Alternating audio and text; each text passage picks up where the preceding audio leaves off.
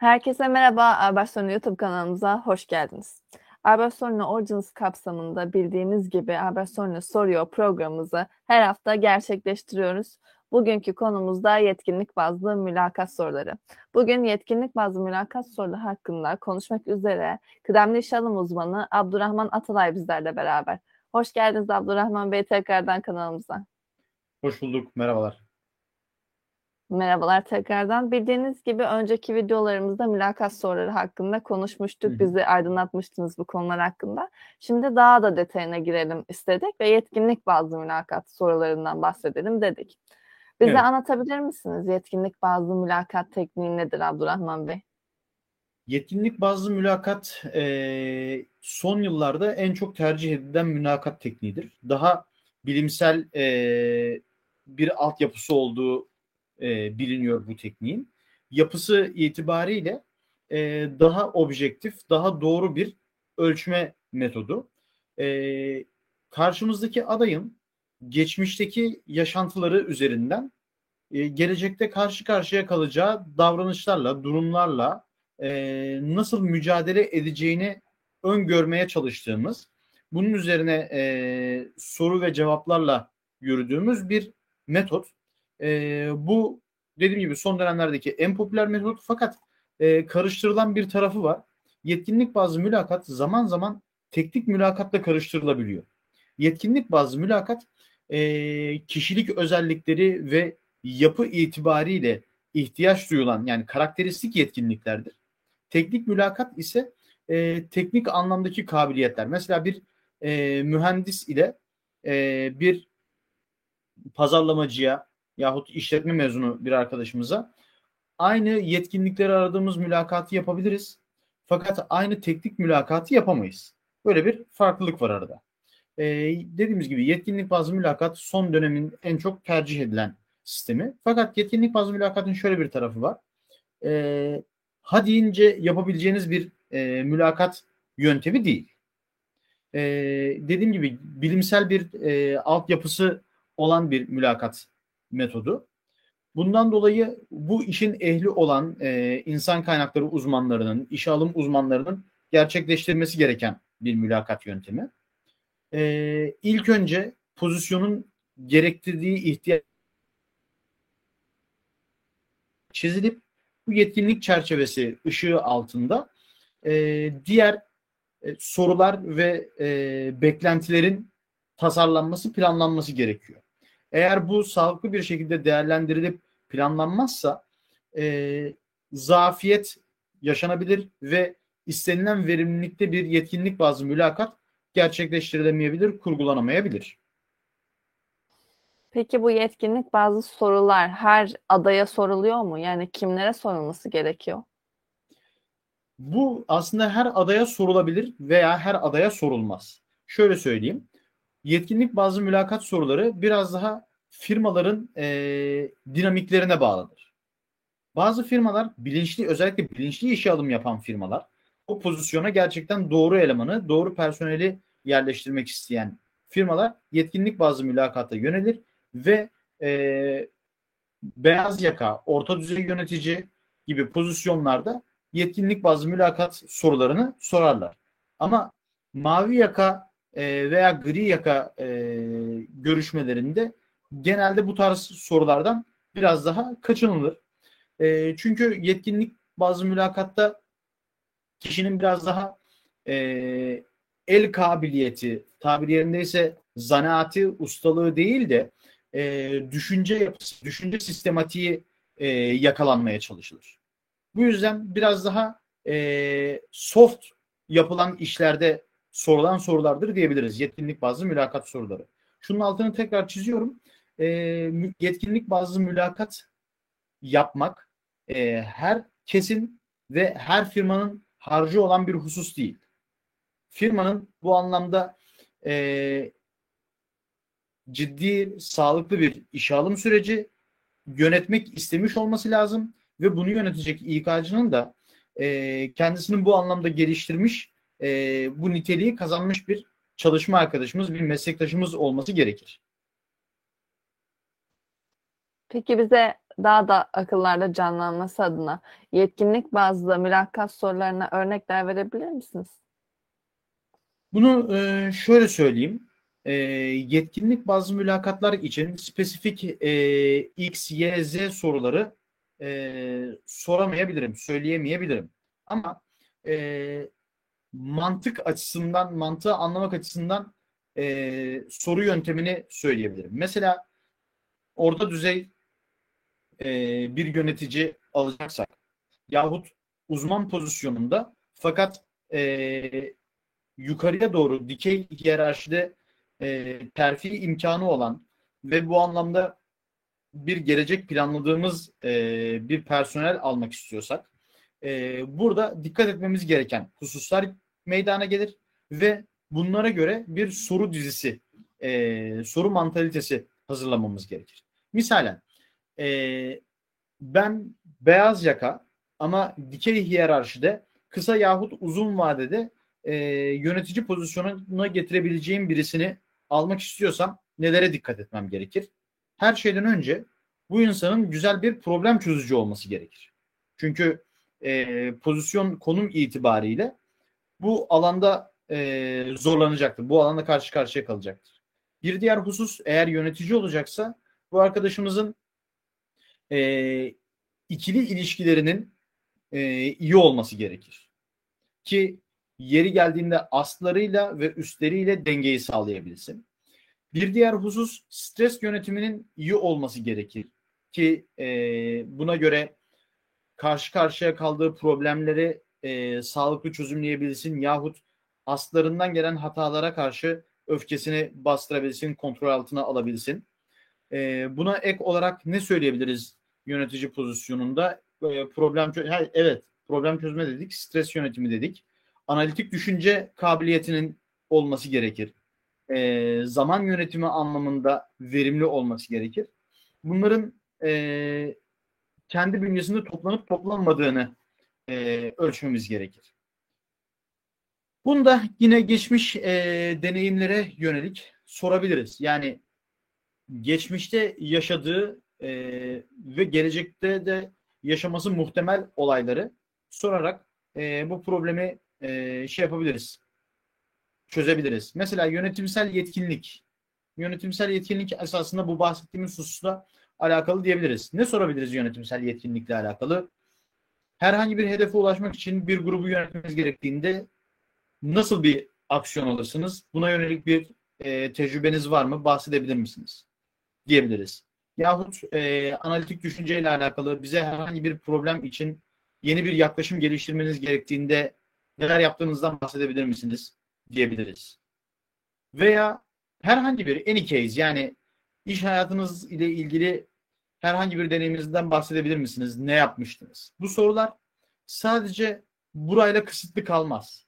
Devamında e, işe alımcı aldığı yanıta göre durumu biraz daha zorlaştırabilir yahut biraz daha kolaylaştırabilir.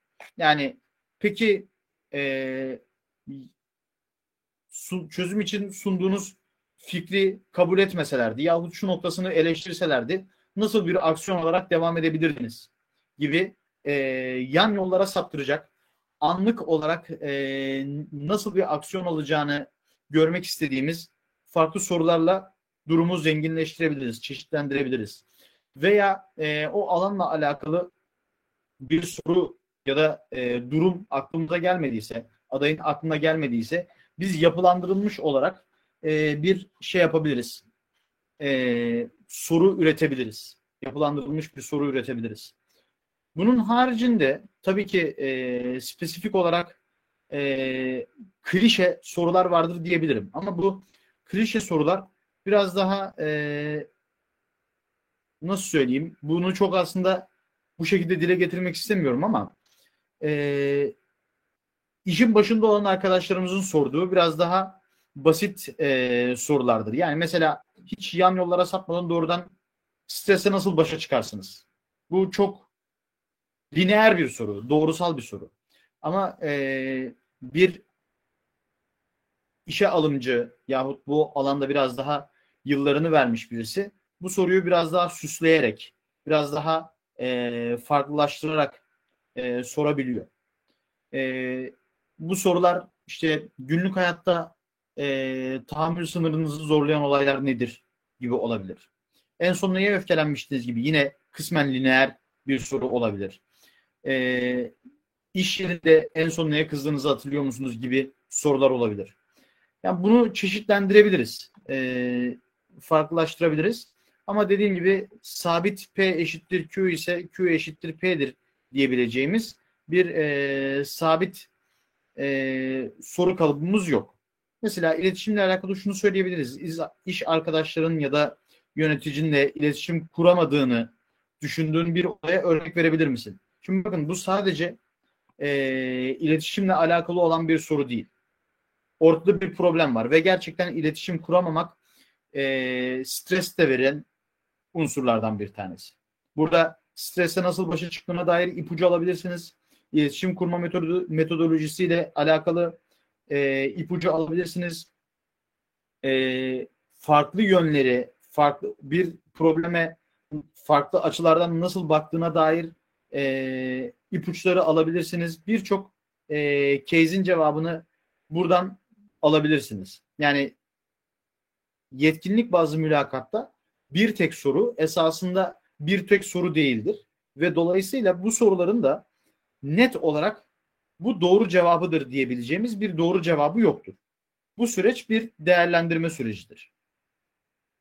Ee, mesela takım çalışmasıyla alakalı ne diyebiliriz? İş hayatında ekip arkadaşlarından biriyle anlaşamadığın bir durumu anlatır mısın?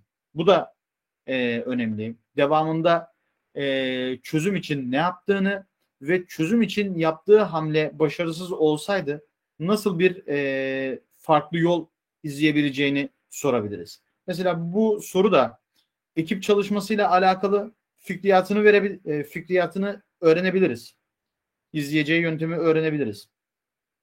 E, iş hayatında ne gibi durumların problem o kişi için problem teşkil edebileceğini öğrenebiliriz ve yine e, bir duruma birden fazla bakış açısıyla nasıl bakabileceğini öğrenebiliriz. Ama baktığınız zaman, salt olarak baktığınız zaman bu bir takım çalışması sorusudur deyip geçmek gerekiyor. Ama öyle değil. Burada e, bu süreçte sorular lineer değil maalesef. E, daha bir örnek daha vermek gerekirse e, birbiriyle zaman bakışına, bakımından çakışan e, birçok işi bir arada yapmak zorunda kaldığınız bir durum oldu mu? E, olduysa nasıl bir aksiyon aldınız sorusu gelebilir. Bu da yine zaman yönetimi temeldedir ama yine bu durumda e, analitik düşünceyi içerir. Yine bu durumda e, işlere bakış açısını, e, perspektifi gösterir. Yine bu durumda e, stres yönetimini gösterir. Çünkü bunların hepsini bir araya getirmek, bir arada taşımak ve süreci yönetmek yine bir stres kaynağıdır. Aynı zamanda bu soru süreç yönetimiyle alakalı bizlere ipuçları verebilir. Yani e, dört tane temelde örnek verdim ama kaba hatlarıyla burada sorulan bir soru esasında bir soru değildir diyebilirim. Güzel bir özet oldu Abdurrahman Bey. Peki son olarak benim bir sorum daha var sizlere. E, yetkinlik bazlı mülakatta nelere dikkat edilmelidir diye soracağım ama hem aday açısından hem de soran açısından nelere dikkat edilmeli? Sizlerden bunu duymak isterim. Şimdi öncelikle ben buna aday açısından cevap vermek isterim. Biraz e, absürt bir cevap olacak ama yetkinlik bazı mülakatta ilk dikkat edilmesi gereken şey yetkinlikler. Yani ben bir pozisyona başvurdum. E, firmada mülakata gideceğim ve bu mülakatın yetkinlik bazlı mı ne şekilde olacağını tam olarak bilmiyorum. Ama yine de her halükarda bu yetkinlik bazı mülakata hazır olmam gerekir. Şirketin aradığı yetkinlikleri nasıl belirleyebilirim? Nasıl anlayabilirim bir aday olarak? Ee, ilk önce pozisyonu iyi değerlendirmem lazım. Ben e, hangi pozisyona başvuracağım?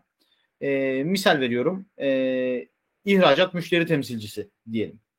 İhracat müşteri temsilcisi olarak bir başvuru yapacağım. İhracat müşteri temsilcisi ne yapar? E, firmanın ürettiği ve ihraç ettiği ürünlerin e, müşteriye ulaşana ulaşana kadarki süreçte müşteri adına tadilatını yapar. Hmm, bu ne gerektirir benim için? Bir, benim iletişim kabiliyetimin güçlü olması lazım. Neden? Hem müşteri tarafını elde tutacağım hem firma tarafını elde tutacağım. Yeri geldiğinde mavi yakayla da iletişimim olacak. Beyaz yakayla da iletişimim olacak. Firma dışındaki, e, firma içerisindeki pardon, ihracat departmanıyla da iletişimim olacak. Tamam, benim iletişim kabiliyetimin güçlü olması lazım. Bunu bir ele aldım. E, diğer taraf, e, ben yine müşteri temsilcisi olacağım. E, öyleyse benim problem çözme kabiliyetimin de kuvvetli olması lazım. Çünkü burada problemlerle karşılaşacağım. Üçüncüsü müşteri memnuniyetini sağlayabiliyor olmam lazım. Öyleyse e, bu alanda da kendimi geliştirmem lazım. Empatik olmam lazım. Müşterinin ne istediğini anlayabiliyor olmam lazım. E, bunun haricinde ne olabilir? Bu ilk aklıma gelen üç madde oldu. Peki buna ek olarak e, nelere yakalayabilirim? Nelere dikkat etmeliyim? İlk yapacağımız şey e, başvuru yaptığımız firmanın web sitesi. Web sitesinde değerlerimiz kısmına bakmak e, bize bu konuda yine fikir verecektir. E, web sitesinde e, mesela ne, de, ne demiştir? Ne demiş olabilir? Etik davranmak, fark yaratmak, e, önemsemek, birlikte çalışmak, e, yaratıcılık, takım çalışması, müşteri memnuniyeti gibi hususlardan bahsedildiyse bu mülakatta da bizde aranacak e, şeyler arasındadır. Etik davran. Önceki etik davranmakla alakalı çok farklı e, sorular, yaklaşımlar olabilir ve hiçbir soru da olmayabilir. Sadece bunu e, akış esnasında alınan cevaplardan da çıkartabilirsiniz. Mesela etik davranmakla alakalı. Önceki firmanızdan ayrılış sebebiniz. Önceki firmadan ya da neden ayrılmak istiyorsunuz? Bu soruyu cevaplarken e, firmanızı kötüleyerek e, yahut başka bir iş arkadaşınızla olan ilişkiyi anlatırken e, agresif ve kötüleyerek yaptığınız e, bir anlatım yine etik davranış dışı sayılabilir. Fark yaratmakla alakalı yine e, mesela az evvel sorduğumuz zaman yönetimi yahut problem çözmeyle alakalı sorular fark yaratmakla alakalı sorulardır da aynı zamanda. Çünkü karşı karşıya kaldığınız bir duruma e, nasıl bir farklı çözüm ürettiniz sorusudur bu aynı zamanda. E, veya yaratıcılık aynı noktadır. Önemsemek hani karşı karşıya kaldığınız bir e, problemi yahut durumu e, nasıl çözdüğünüz yine e, bu problemi ve içinde bulunduğunuz durumu ne kadar önemsediğinizle alakalıdır. Yani e, firmanın e, beklentilerini biraz daha e, ilanın pozisyonun satır aralarında ve kendi web sitesinde bulabiliriz. Firma açısından e, öncelikle şunu sorayım. Buraya kadar olan noktada sizin eklemek isteyeceğiniz ya da soracağınız bir soru var mı? Aklıma gelen başka bir soru yok Abdurrahman Tamam. Bey. Bundan sonrası için şunu söyleyebiliriz. Firma bu soruları nasıl tespit edecek? Öncelikle e, gerçekten bu pozisyonda nasıl birisine ihtiyacı olduğunu, hangi kabiliyetlere ihtiyacı olduğunu doğru bir şekilde anlaması lazım. Bunu doğru şekilde anlayabilmesi için de e, bir iş akışını yani pozisyonun iş akışını ve iş gereksinimlerini e, hazırlaması lazım. İş akışını e, iş tanımından hareketle çıkartabilir. Gereksinimleri yine iş akışından hareketle çıkartabilir ve devamında en önemli husus lineer olmayan, doğrusal olmayan sorular üretmesi gerekir. Çünkü doğrudan sorular, doğrudan sorular basittir. Ee, çok kolay yapılandırılmış bir şekilde yanıtlanıp manipüle edilebilir. Burada tekraren belirtmekte fayda var. İşe alım uzmanının yahut insan kaynakları uzmanının önemi e, kritiktir. Çünkü doğru biriyle e, bu süreci yürütmüyorsanız e, buradaki trikleri, e, tabiri yerindeyse yapılandırılmış, e, süslenmiş cevapları yakalayamayabilir. Yahut bunları e, yeterince kazıyamayabilir. Bazen şey olarak nitelendiririm bu yetkinlik bazı mülakatları e, boks maçına. Eğer orta alanı tutabilirseniz maçı alırsınız. Hem aday açısından hem e, mülakatçı açısından. Eğer adayınız orta alana gerçekten geçit vermiyorsa ve sorduğunuz sorulara tutarlı, düzgün cevaplar veriyorsa e, evet o aday iyi bir adaydır. Ama orta alanı kaptırıyorsa, e, kendi alan savunmasını yapamıyorsa burada bir problem var diyebiliriz. Peki e, şunu da söyleyelim. E, adayların da e, firmaların da aslında burada hata yaptığı hususlardan bir tanesi. Bu soruların net bir olması gereken doğru cevabı yok. Yani bizim için o niteliği barındırıp barındırmadığı önemli cevapların. Bu yüzden e, verdiğimiz yanıtta, anlattığımız olayda yüzde yüz başarılı olmuş olmamız bir önem arz etmiyor. Başarılı ya da başarısız da olmuş olabiliriz. Yani arkadaş çalışma arkadaşlarınla yaşadığım bir problemi nasıl çözümlediğini aktar. Tamam aktarırım ama burada mesele benim bulduğum çözümle yani benim arkadaşlarımı ikna edip e, bu ikna neticesinde e, yola devam etmem önemli değil. Benim için önemli olan arkadaşlarımla bir mutabakata varıp e, buna göre yola devam etmiş olmam. Bu bir başarısızlık değil. Firmada e, şunu görebilir burada. Yeni fikirlere açık, yenilikçi, iletişim kabiliyeti kuvvetli, e, olaylara farklı yönlerden bakabiliyor. Çünkü diğer türlü kapalı bir bakış açınız olur ve farklılıkları kabul etmezsiniz. Bu anlamda yine söylüyorum belki çok sık söyledim. E, gerçekten işe alımcının buradaki bakış açısı çok önemli. Salt doğrular, salt e, success, başarı odaklı gitmiyoruz burada. Burada bizim için önemli olan yetkinliğin doğru şekilde e, ortaya çıkmış olması ve e, bizim ihtiyacımız olan yetkinlik olup olmaması. Hem firmaların hem de e, adayların bilmesi ve dikkat etmesi gereken bir diğer husus en yaygın noktalardan bir tanesi yetkinlik bazı mülakatlar içerisinde sıklıkla uygulanan STAR tekniği. E, bu da STAR aslında bir kısaltmadır. Situation, e, Task, Action ve Result konuları. Yani bize bir durum verirler. Durum neticesinde görev verirler. Bu görev sonucunda nasıl bir aksiyon alacağımız ve bu aldığımız aksiyonun nasıl sonuçlar doğuracağı sorulur. Bu iki şekilde yapılabilir. Bir, adaya e, bir durum verirsiniz. E, geçmiş dönemde havacılık alanında, iş alanında e, yaptığımız e, şeyler vardı. Yani e, situation'lar vardı. Hani yolcunun bagajını kaldırması istenir. Fakat yolcu yaşlıdır. E, uçakta e, yaslı olan insanlar olduğunu da biliriz. Çünkü uçak aynı zamanda cenaze de taşıyordur. E, ve bu yaşlı insanların bunlardan birisi olma ihtimali de söz konusudur. Uçağın kalkışı için bu valizlerin kaldırılması gerekir. E, uygun bir dille bildirmemiz gerekir. Fakat bize ters tepki verirler.